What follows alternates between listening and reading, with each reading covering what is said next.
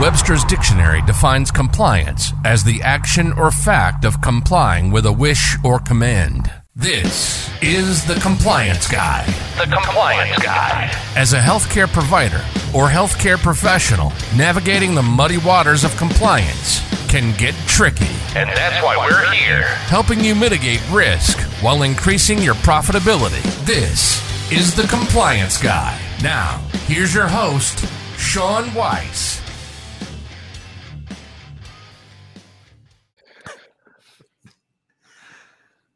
All right. Hey, everybody. Welcome to this fantastic Monday afternoon, January 9th, in the interesting year so far of 2023.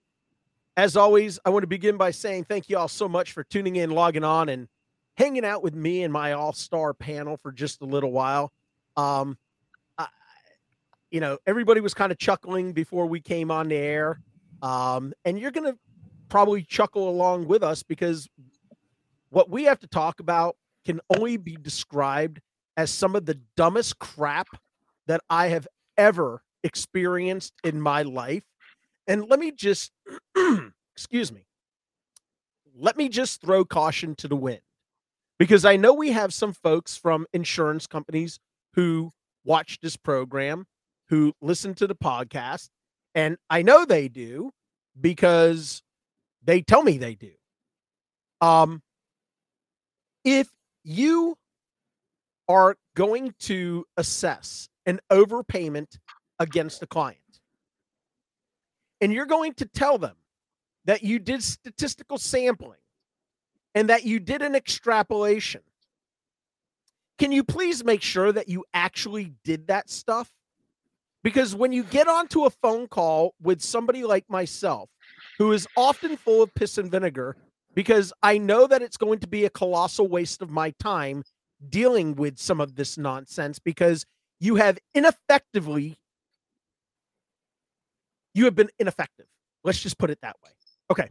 So I'm going to pause there because I don't want to take this away from my my buddy Paul Spencer, but Paul lead this discussion today. Now, to protect the ignorant, leave out the name of this insurance company.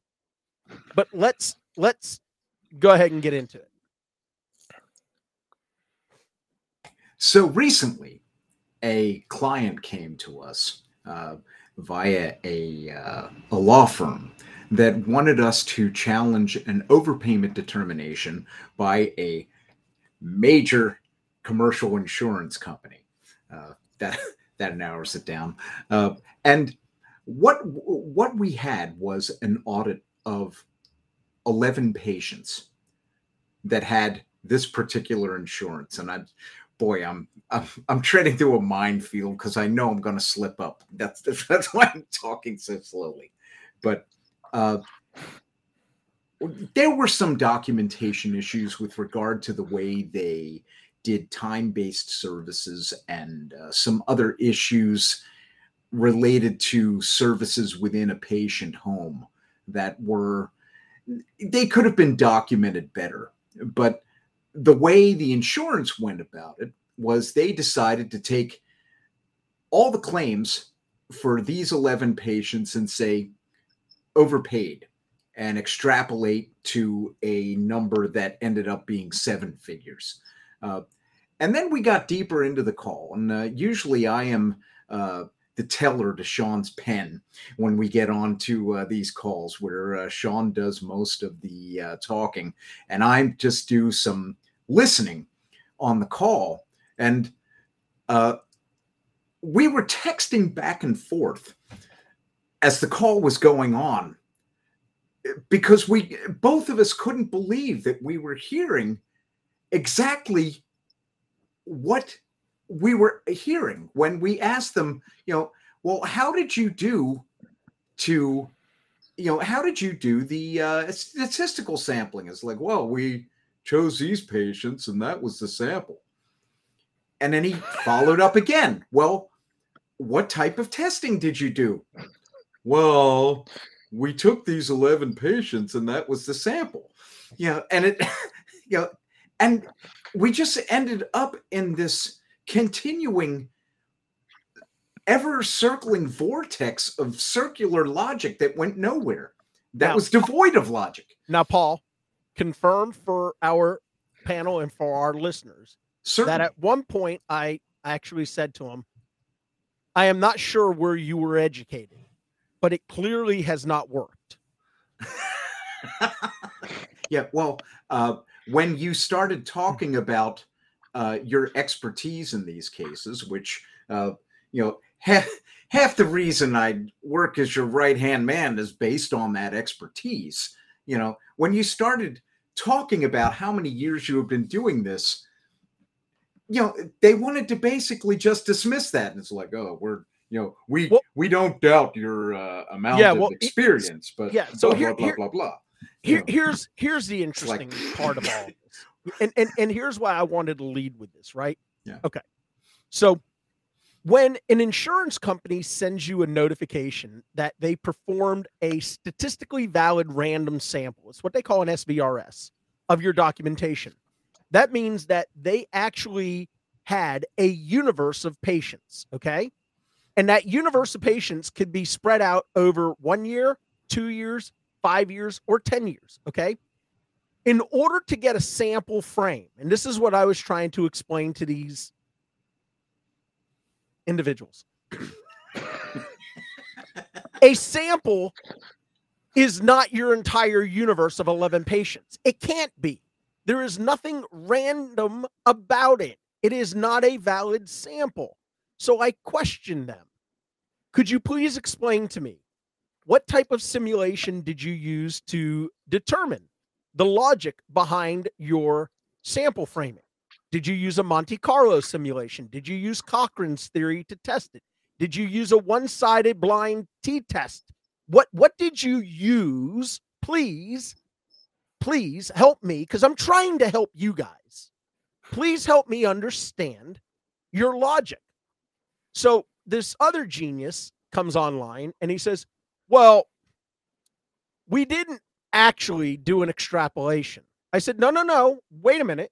Your letter says you did an extrapolation, and your counterpart, the first genius that we were talking to, actually said, We took the sample of 11 patients, which was the entire sample. okay. That's your universe, genius. It's not your sample. That's your universe. Second, you said to me, I took the 100% error rate and I then applied it to all future payments that were going to be made. I said, so you decided to make an extrapolation not on what was paid for a universe of patients, but for what you were anticipating would be paid in the future? Yeah.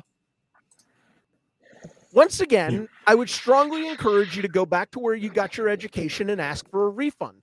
Long story short, as we went around what I can only describe to you as a carousel of imbeciles, we got to the end of the of, of the situation, which was there were only 11 patients that were evaluated. Of those 11 patients, they determined that all 11 patients were fatally flawed. And then they said if all patients were fatally flawed, then that means all patients that they were going to bill for in the future were fatally flawed. And based on what we paid, we're going to assume that we would have paid $1.7 million. So even though we haven't paid you that amount of money, we're actually going to ask you for that back. But here's the best part to the whole entire story. And Paul, I'm going to kick it back to you. Two times, Lisa, I promise you I will never hold back. two times, two times, I Do not cautioned encourage them because they accused our client of committing fraud. They accused our client. I said to him, "We Paul's on the phone. uh, Paul Paul was on the phone. Tell me if I'm I'm not saying it correctly." I said, "Now hold on a minute. I need to caution you. You just accused a provider of committing fraud for which you conducted no investigation, you did no statistical sample, you applied an extrapolation to claims that haven't even been submitted yet. And you now want us to allow you to inflame a situation to defame a provider by accusing them of fraud. And he said, That's correct. Yeah. I can't make this Yeah. stuff up.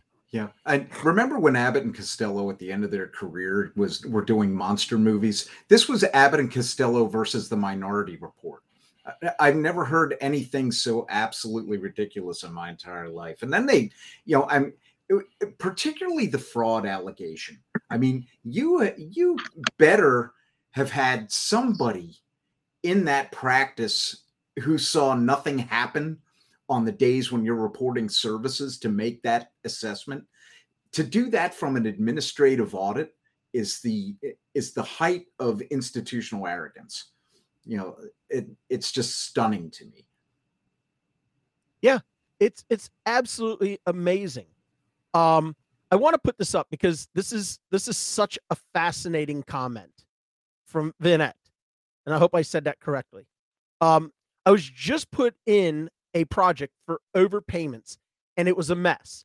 This is the first job I have taken on the insurance side as a claim examiner. I'm a medical coder and have been a medical biller and coder for six years. When I saw the spreadsheet, and I apologize, I'm going to have to take it down because it's a longer comment. Um, it was 2,000 claims. The overpayment logic was based on not processing at the appropriate benefit level. The system was set to auto pay. Needless to say, I questioned a lot of things and the project was put on hold. I can't wait to work on the provider side again. I appreciate the opportunity, but it is insane the way these insurances work. You know, I couldn't have said it any better. And again, listen, folks, insurance companies are in the business for making money. They are not in the business for paying claims on sick people. Okay? There's a reason why middle managers a couple of years ago at Blue Cross Blue Shield each got a $1 million bonus payment because they had the best year of profits that they have had. And don't let anybody tell you that during the pandemic, the insurance companies struggled. They had higher profits during the pandemic than they have had in any decade. So I call BS on all of it. Here's what I will tell you if you get a claim or a demand from an insurance company um, outside of Medicare, Medicare is a different level of incompetence at times. If you get a demand from commercial insurance companies telling you that you have an overpayment based on a statistically valid random sample and extrapolation of your post audit claims, 99.9% they're they're lying to you.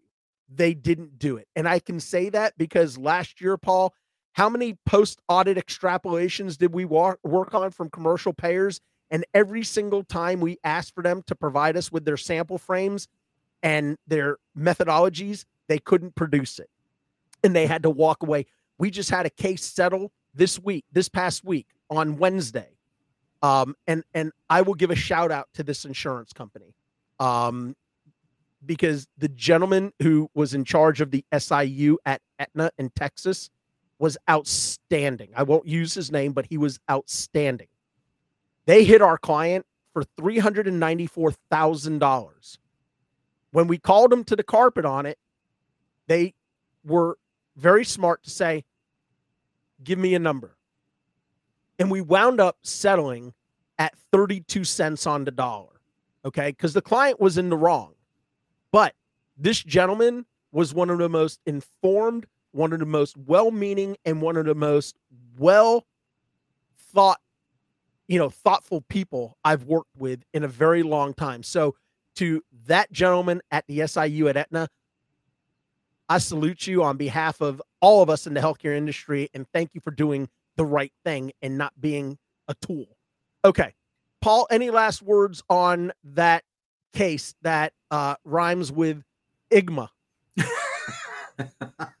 just two things uh, there's a difference between actuarial math and statistical math and that's probably where some of these things meet. Uh, and uh, I'd also like to point out that I spent six and a half years on the insurance side, and the reason why I still have a soul is because I left. Uh, so we can move on. Okay. And to those of you who are working for the insurance companies, that's not to say you don't have a soul. We're sure you do. But if you really want to make sure of it, come over to the provider side and work with us and help the rebels uh, fight the evil empire and free Luke Skywalker. Okay. Terry Fletcher, I know we have a topic. Good morning. uh, good morning, my friend. Um, I know you have a topic that you are extremely ticked off about. I am. Rightfully But first, I wanted, yeah, first Yeah. I wanted to comment on the payer side. So one thing I did when I was in college, so this would have been the 80s, late 80s. Um, I actually worked for a payer as well, who shall not be nameless. But it was when we were actually at times writing writing checks with like pens. we had dot matrix computers, and when it didn't um, line up correctly with our checks, we had to actually tear them off and write them out to the providers.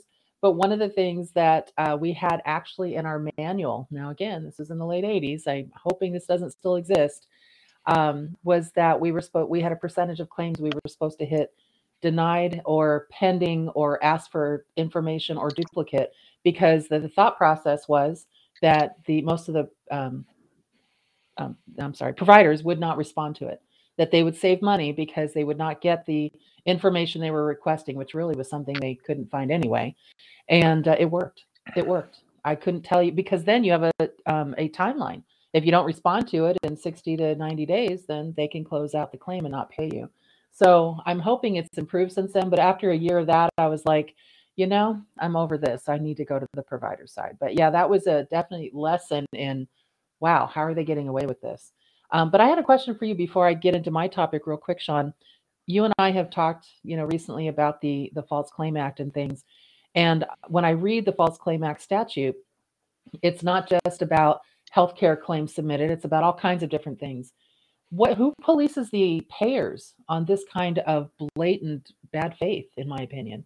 So, I mean, how do they how do they get away with this? So such a great question. Um so if if it's an insurance company that has government contracts right? So they process or they're a third party administrator on behalf of the centers for medicare and medicaid services the va tricare champus uh medicaid they are beholden to or they're they're they're under the eye of hhs oig uh and i know eric rubenstein was on here uh, for a little while. There's no telling whether or not he stuck around other than to just post something so everybody knew he existed. Um, but those government payers uh, are are under scrutiny of HHS OIG. They also get audited by the Centers for Medicare and Medicaid Services. Now, if you go back and you take a look at organizations like United Healthcare, who had to settle with the federal government for $336 million, uh, or Blue Cross Blue Shield in the Thomas Love settlement, which was a class action lawsuit, or some of the other ones. Um, I will tell you that they they usually get rung up because there's been enough complaints um, issued to the insurance commissioners, or like in New Jersey. One of my favorite places to file a complaint is in New Jersey with the Department of Banking and Insurance because I will tell you, DOBI does what they're supposed to do. They are a fantastic police agency. Uh, we filed a complaint against a medical director of an insurance company there because they were making medical necessity determinations in a specialty that they had zero training in, they had zero expertise. And come to find out, this medical director wasn't even the person making the decisions. They were leaving it to the judgment of their minions who may or may not have had any clinical background whatsoever. And they were using a rubber stamp to stamp this medical director's name. Now, remember, for all the providers out there, you cannot use a rubber stamp to authenticate your documentation. But an insurance payer, when they send you a letter, authenticate what they've done, they can rubber stamp it. The wonderful thing about DOBI is they immediately conducted an investigation. They went after the insurance company and we were sent a letter within 30 days indicating that they have investigated, they have gotten the insurance company to clarify things. The insurance company issued a letter of approval for the services that the patient was in need of, and DOBI closed the um, the case. So that's how these commercial payers. And you know, the other thing, Terry, to your, you know, you asked a, a, short question. I gave a terribly long answer. Um, the the other way, you know, the the other reason why these insurance companies get away with it is because people think that they're powerless against the powerful, and that's not true. You have to find the right advocacy. You have to find people who are willing to fight. And I'm telling you, Paul, Stephanie, Scott, they can attest to this. I have taken on many cases where I get paid nothing because I believe that my job is to advocate on behalf of patients and providers and to punish those at insurance companies or to see that they get punished for the wrongdoings. So I will pause there. Terry, um, I want to get to the NSA and Yeah. talk about that. Now, we're not talking about the National Security Agency. I don't need anybody coming after me. So let's talk about what NSA is in healthcare speak. So in the NSA, which is the No Surprises Act, I'm sure everybody's kind of sick of hearing about it.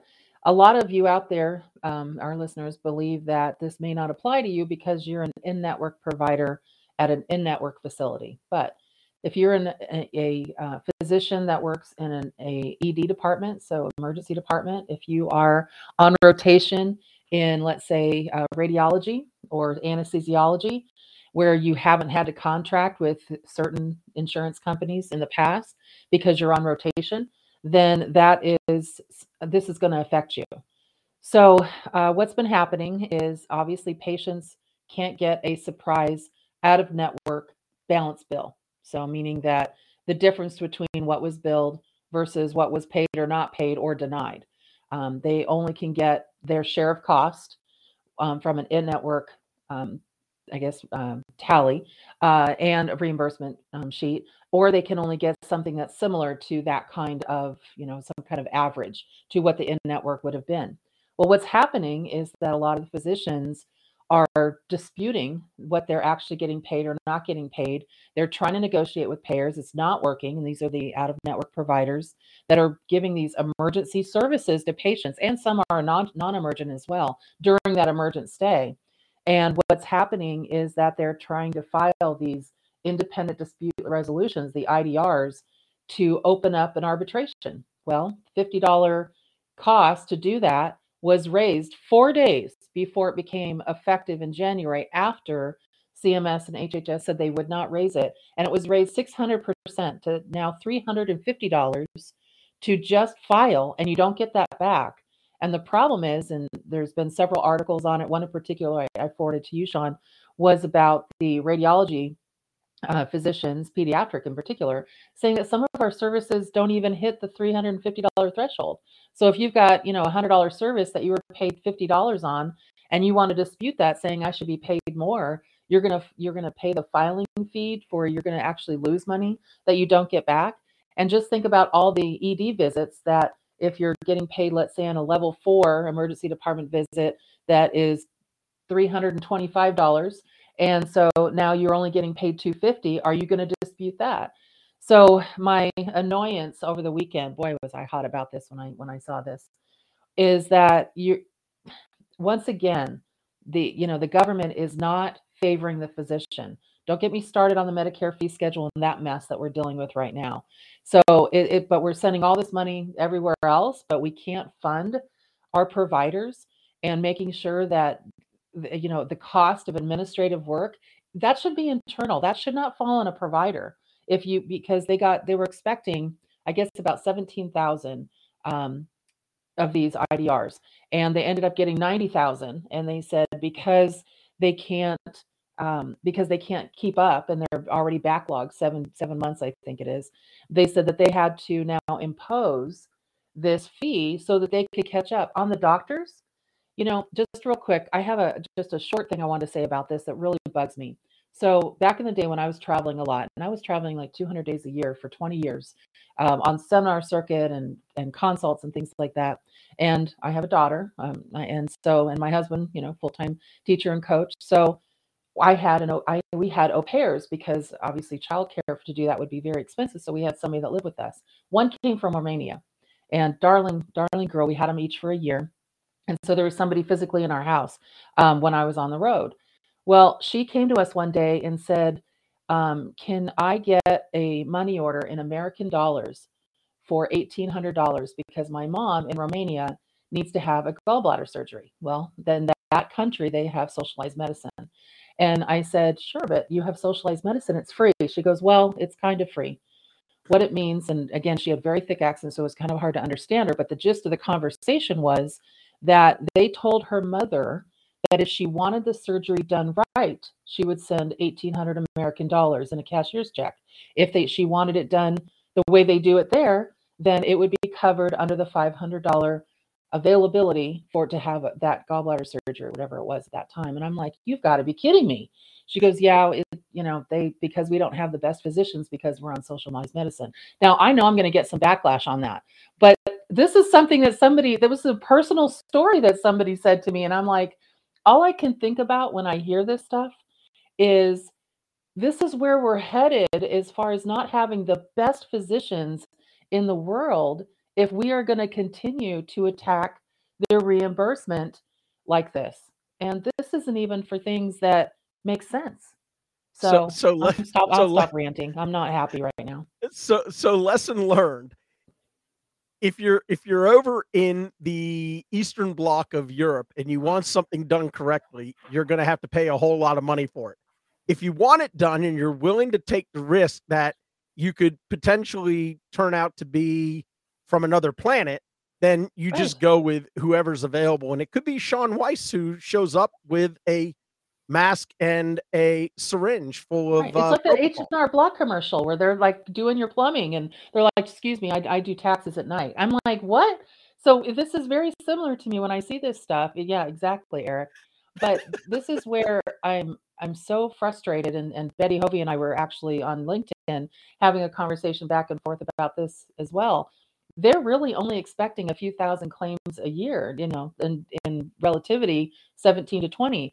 But when you get 90,000 in a five month period, you know, you have to figure out that something is wrong with the system and you need to fix it if because it's so payer friendly.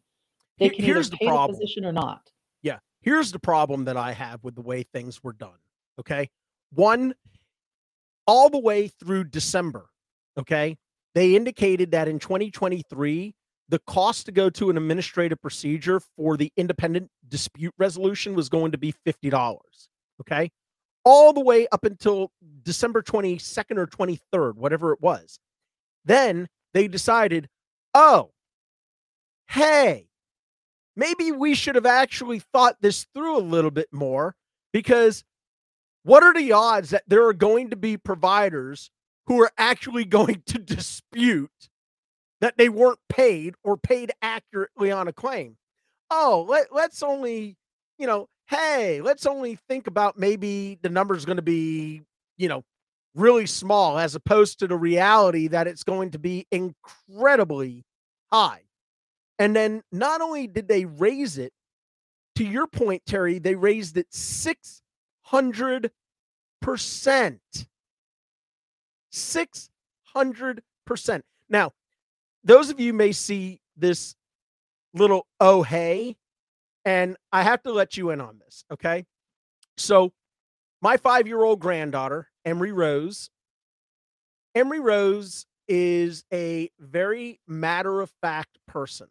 And when she is trying to make sure that she is understanding what you're saying so that she makes sure she can hold your feet to the fire, she always starts off the discussion with, Oh, hey, remember? And that's when you know you're in big trouble. So that's why I kind of threw that out there. The oh, hey. Little, Well, well, Sean, the thing that bothers me about this is is that you know instead of taking action to promote to promote reasonable um, reimbursement by the insurers, which would limit providers' need to have to request arbitration.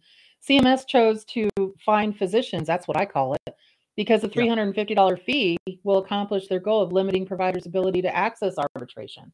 Yep. Because a lot of them aren't going to do it. And to your point of what you were talking about, uh, if, if you're in Paul's situation, you know, and you said, you know, there has to be an, an advocate or a voice out there. What do we collectively, as the compliance roundtable panel, tell providers, you know, about this when they're going to lose money?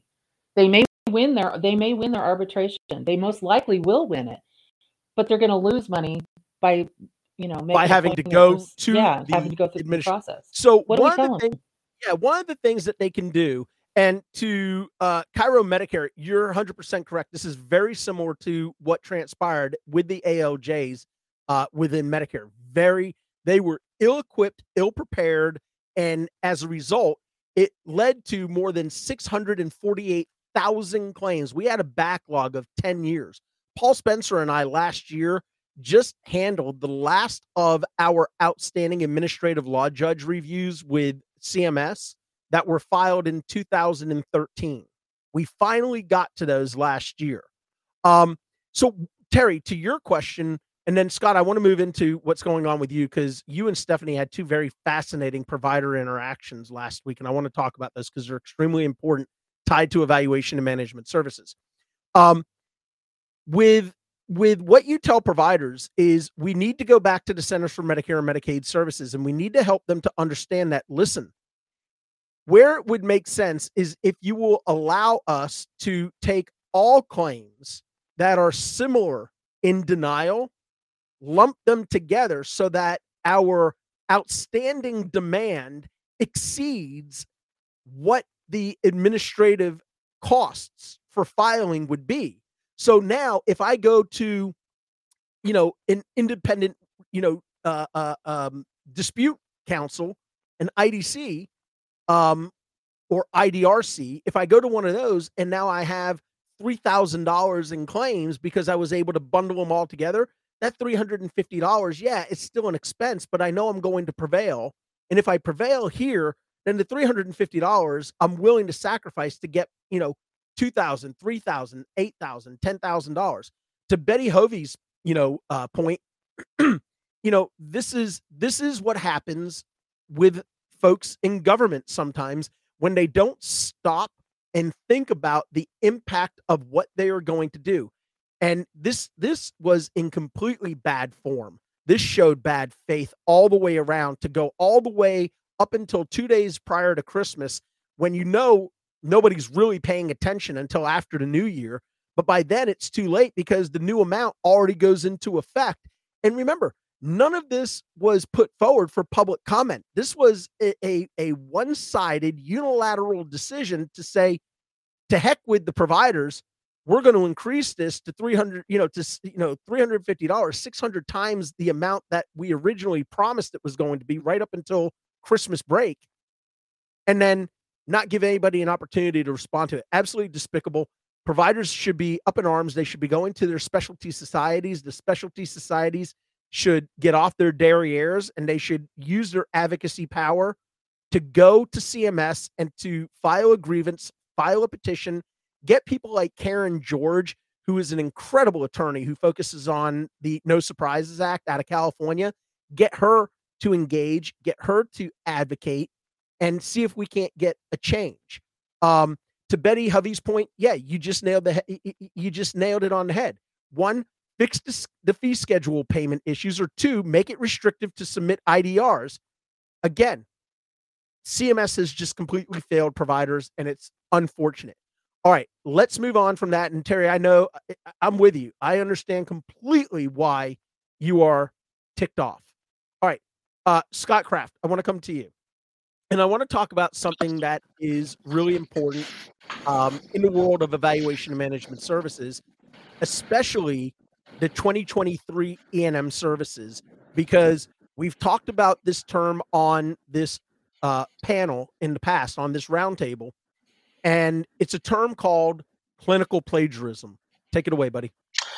Yes. So clinical plagiarism. And I think we all know what plagiarism is. And so putting together clinical plagiarism is not a very hard thing to do. But I think I, I want to frame this by saying that as an auditor, uh, I think we're all well aware of uh, the view of cloning and carrying forward documentation and things of that nature. The reason I think clinical plagiarism is worse is that essentially the provider's documentation becomes very chameleon like. So the provider is just adopting the style of whichever provider he or she is picking up the note from. So I will audit a provider who does a lot of clinical plagiarism and I will see notes that are incredibly mm-hmm. different in structure, style, shape, and are completely out of step with what, in my view, a reasonable person would do. So most providers I work with, you know, they, they're going to document their charts the same way, right? They might document a subjective a certain way. They tend to do similar exams, take similar histories. They tend to lay out their assessment and plan in the same way. Now, these providers will come in and I'll look at 10 or 20 charts, and in one chart, you know, they will laundry list the diagnoses and then have the plan at the top of the note. Uh, in another note, they might have the history in the exam first, and then they have the pers- uh, medical decision making with each condition laid out. And so, you know, I shared this feedback with uh, a recent group that I was working with, and this is not the first time this has happened. So, I basically tried to explain what clinical plagiarism was, and I used that phrase uh, because it basically means to take the work of another uh, without giving them credit in a clinical construct. And the feedback that I had gotten, and I'm going to try to say this exactly as I remember it, is uh, the providers and the physician leadership would prefer you not use that phrase because they find it upsetting. and, and, you know, I, to be, to be in defense of this group that I work with, the so people do we. Emailed, the people who were sending me this feedback were more in line with my way of thinking than, than the providers and and you know the thing that i sort of said was if they think it's upsetting hearing me say it wait until wait until the provider sees what happens when the payer comes in and look at looks at it because i for some of these providers who who do this a lot like i said at the outset you can't really tell what this provider you know it's almost like you don't you have no idea how they document and you have no idea what they do because they just take on the style of whoever they pick up the note for and they're putting in copious amounts of work and you know this is an epic provider so i can go in and i can see well you know who wrote what and where did this came from or where did this come from and when was it created?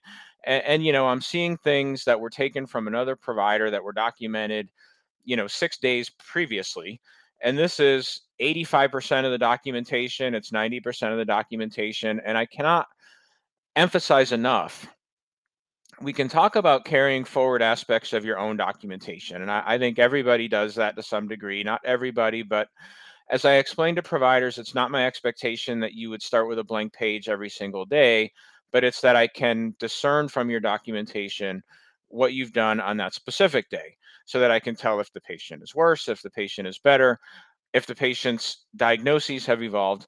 When you are taking things from another provider, you are essentially passing off work as your own that is not your own. And I think it's very difficult to assert that you are repeating the work when the style of the work as it is documented is so different on a day to day basis. And so if you see this going on, uh, in your organization, uh, you should stop it immediately. And, and, I realize that, you know, yeah, it's a jarring term, uh, clinical plagiarism, right? Most of us, uh, as I've said on this podcast before, I actually have a journalism background, and they they run you through the plagiarism pretty pretty early and explain what that means and how you source things and how you how you give and use credit and all the rest of that. In this universe, taking things that somebody else did and and attempting to say that you did them is not something that you should ever do.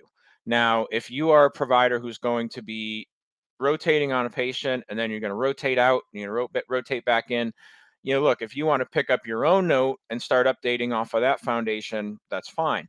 If you're taking over from somebody else, uh, the provider should be starting that documentation from scratch on their first visit. They should be doing their analysis much in the same way that a provider will tell me, well, I picked up the patient's care on this day. Like back under the old guidelines, they'd get additional intensity for a new problem and come in and say, well, today's the day that I came in and I picked up the management of the patient. Your entire note should have that framing. It should be your own documentation from start to finish. And and like I say, I wanted to talk about it because I do feel like every time I use that term, the feedback that I get is not that uh, this is a major problem and we should correct it. It's like, can you not say that? can you kind of like describe it differently? And look, uh, it's a serious term because it's a serious problem. And it's it's to me, like I say, it is far more serious than carrying forward your own stuff. Um, I mean, that's problematic on its own level. But uh, you know, just grabbing the whoever was the last person to see the patient and picking up their note, taking all of it and tweaking it uh, is not a good path to be on.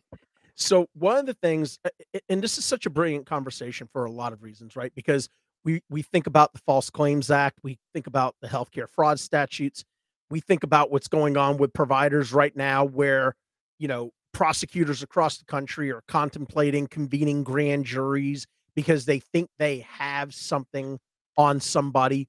One of the things that I tell all of my clients is listen, there's nothing wrong with cutting and pasting information from other dates of service if it's your information. There's nothing wrong with cutting and pasting information from another provider's documentation into your own. But if you're going to do that, you need to have some kind of a drop down statement that's created that says this document may contain information that exists in prior dates of service. It may also contain information abstracted from another provider involved in the care of this patient. None of this information was used to drive what level of E&M service was selected for this patient encounter.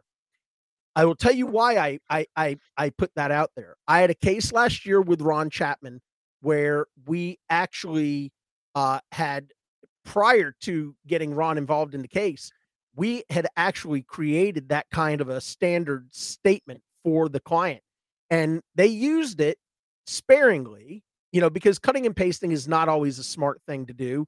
It leads to sometimes more problems than what it's worth. But when we were able to go before the uh the prosecutor on what they call a reverse proffer and we were able to explain to them the information that you're seeing here is information that's vital to the physician. Because remember physicians will tell you they document for themselves. They don't document for insurance companies. They document for themselves. They document so they know what transpired at a prior encounter so that the next time the patient comes in, as opposed to having to go back through and read, you know, pages and pages of notes, they have an excerpt that refreshes their memory. Now, we know from the business side of medicine that physicians are documenting for what reason?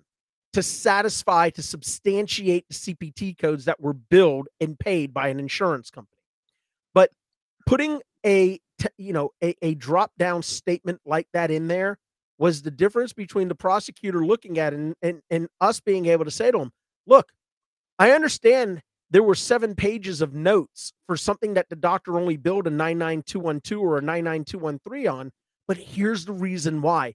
And it's not that these notes were cloned, it's that the doctor carries this information forward for informational purposes only.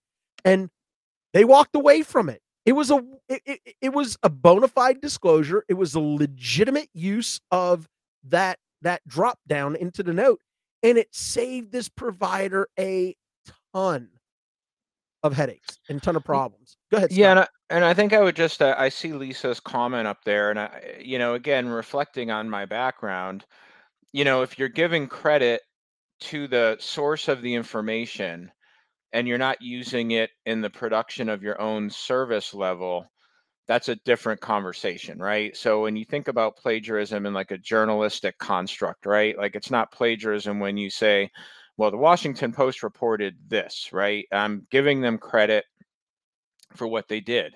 And in this example, you're saying I reviewed the previous provider's note. It states the following, and I'm using that as part of my documentation. Now, under the guidelines, we have a mechanism to give you some credit for the reviewing of a work of the work of another provider. And, and I think statements like sh- what the ones that Sean have Sean made reference to are important because what we're trying to do is make sure we credit you accurately for the work performed. And eh, you know, I think in some of the examples that I'm discussing, the provider, whether intentionally or not, is putting things into a note that they're going to get credit for that they did not actually do, and that's appending their service levels in a way that works out in their in their favor. And it's their responsibility as the rendering provider to create documentation that accurately reflects and conveys the work that they did. And and, and you know, I if I were a payer, I would be very suspicious if I saw the same provider treating the same type of conditions, but always documenting different exams and different structure because they're not, they're just taking these things from another provider and they're trying to say, well, I repeated the work, right? Well, I don't think that's very credible when everything looks very different, right? It's almost as if I look, it's almost as if you treated the previous provider's note as a cheat sheet and said, well, this is what that provider did. And so, so as to not have to rewrite it, I will just redo it in this manner.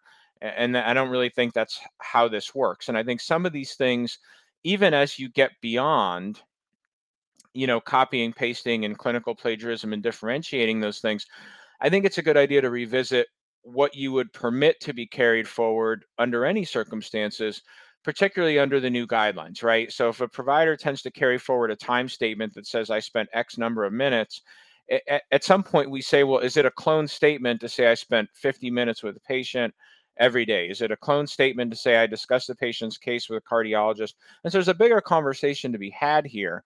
Uh, but I do think it's important to understand if you're taking things from another provider's note that you shouldn't be getting credit for that activity. You should be saying where it's coming from. And if you're using it to have a better understanding of the patient's condition, we have a mechanism under the guidelines to credit that, but it shouldn't be being credited into like your treatment plan. Yeah. So two quick points that I want to make, and then Stephanie, I want to come to you. Uh, first point, okay. So last week I just came off of a criminal trial in the Eastern District of Michigan.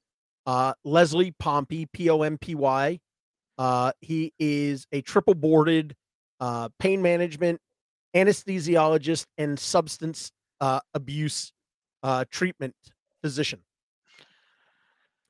38 counts against this provider. Um, some of the lesser charges were the healthcare fraud because there were Substance Control Act violations, um, which always are very serious.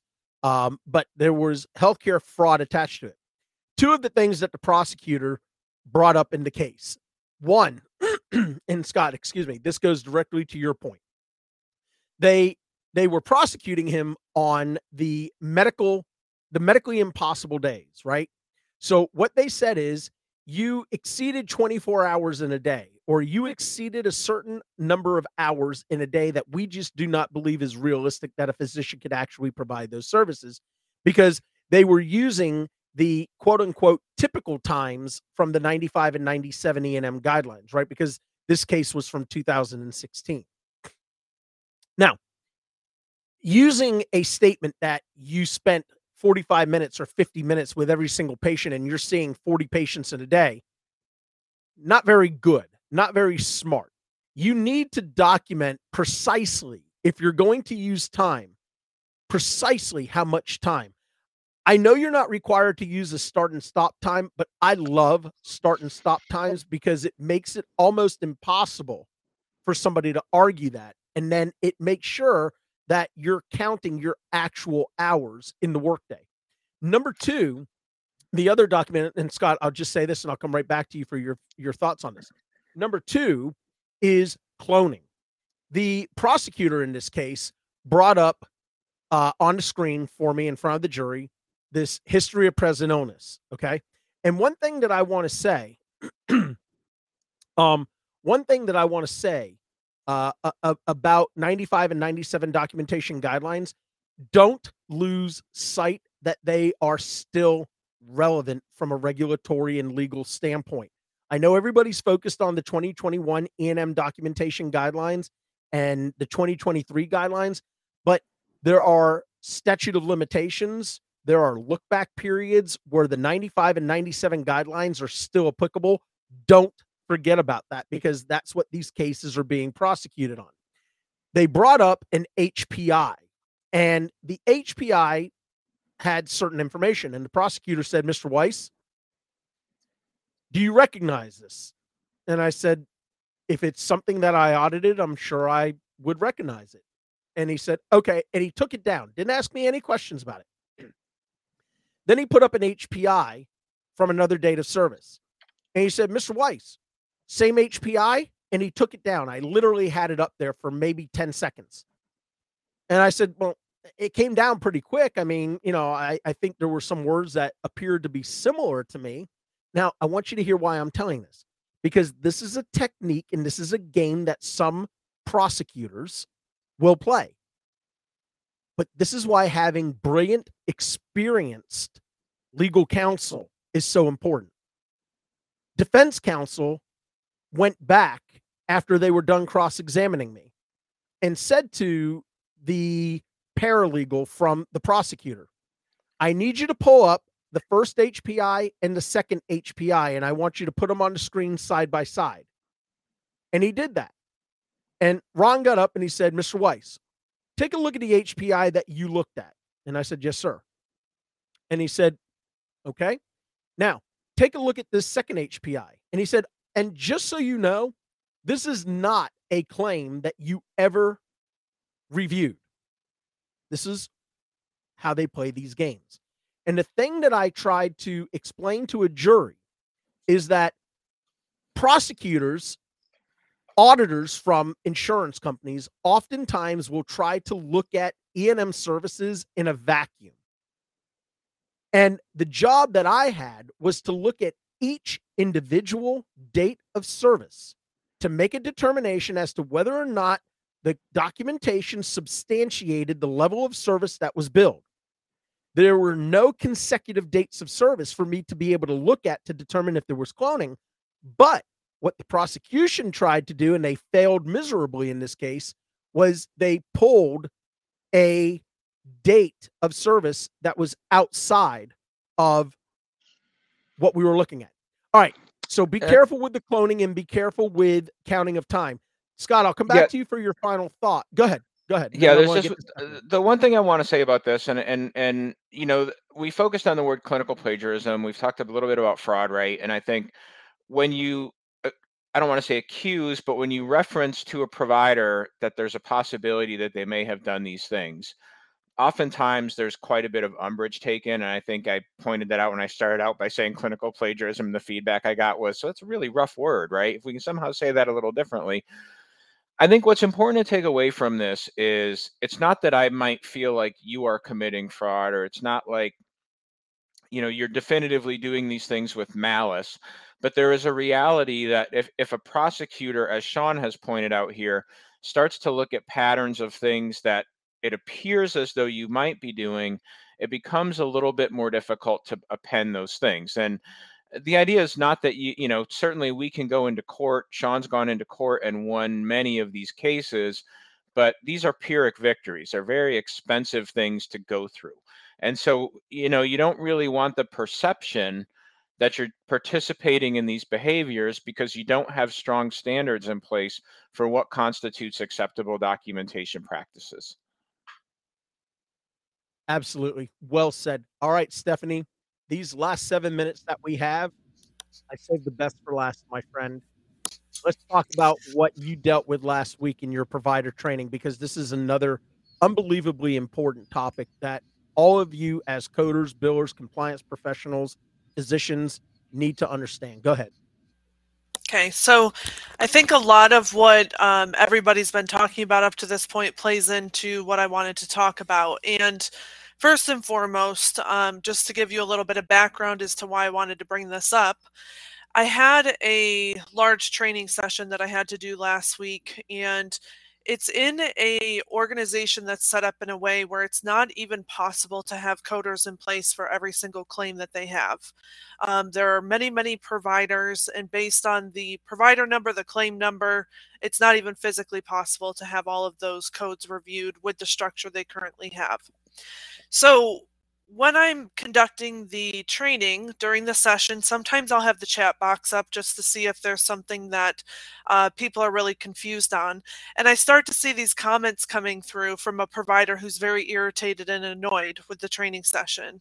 And he starts making comments about how, um, you know, it just seems like a lot of information. This is too much to handle. We're talking about too much at once. Just a lot of, um, you know, comments about not, you know, being overwhelmed in general, just too much. So, you know, it has me thinking because throughout the entire hour today, everyone's been talking about the fact that, you know, we do what we do to make sure that the worst doesn't happen, right? Even in the very beginning, with Paul and Sean talking about those um, insurance auditors and what can sometimes happen during those reviews it is our job as educators, hopefully, to help the providers to understand that when it's their responsibility, we're trying to prevent that worst case scenario. Yes, the guidelines have a lot of different rules that are built in. Um, a lot of those comments were coming through when I was talking about data, which yeah, that's I hate that section. That's the worst section of all the guidelines, our middle column. But we have to understand it. And one of the issues too with all of that for the particular training that I was doing, it's in a setting where the organization basically has to create their own EMR system because they're staffing other facilities. So they're not using internal systems. Um, that provider is responsible for fully displaying, for example, all of their their own orders that they're putting in. They don't have an order template auto populating making their lives easier. They've got to say the name of medications and a lot of other things. So I, I get the frustration and I know in general for all of us on here we we get comments like that often. It's not just this one session that I've had. I get the frustration. Providers do not get into medicine to focus on what it is that our main focus is. They just don't. But it's the necessary evil and they have to be aware um, especially when there's only processes in place from a billing standpoint. And i had pointed this out in the group a little bit before as well um, it really is the organization's job when providers are starting to to really sit down and get providers to understand how they are structured what people they have in different roles um, with something like this, when you have billing staff, that in no way means that there is a coder there. And that's some of what I brought to light at the end of that particular training session is talking about the differences between billing teams and coding teams. I'm sure that's incredibly frustrating for all of those providers to not have day to day encounter to encounter coding support but that's the company you work for and that's your reality. And at the end of the day, it's also your name going out on the claim with your NPI number. So, what do you want that outcome to look at? You know, it does put a lot of responsibility on the providers. Well said. You know, one of the things that I want to make sure um, that we leave everybody today with, and and Terry, thanks for reminding me to do this. Um, when we use terms like fraud, waste, abuse, cloning, pl- clinical plagiarism, we use these terms because these are the terms that are being used by investigators at the Office of Inspector General, by investigators at the UPICs, by investigators at the Special Investigative Units, by prosecutors. So it's, it, I understand they're they're dirty words and nobody likes the F word. But the reality is we're in a new era. And this is a new era of heightened investigations. It is a new era of overly aggressive, overzealous prosecutions that are half baked, absent any real true investigation, and lacking. One of the things that absolutely blew my mind in the Pompy case and it's the same thing that happened in the Bothra case, which was you would think if the government is going after somebody for $454 million and 54 indictments against four physicians, that they would have had an expert that they put on the stand. And they didn't. They didn't. It was defense counsel that was smart enough to reach out to someone like myself to say, I need to put you on a stand. And it was through the testimony that I was able to provide, along with other incredible testimony from Dr. Murphy, who is a uh, uh, incredible Johns Hopkins educated, or I'm sorry, not Johns Hopkins, Mayo educated physician.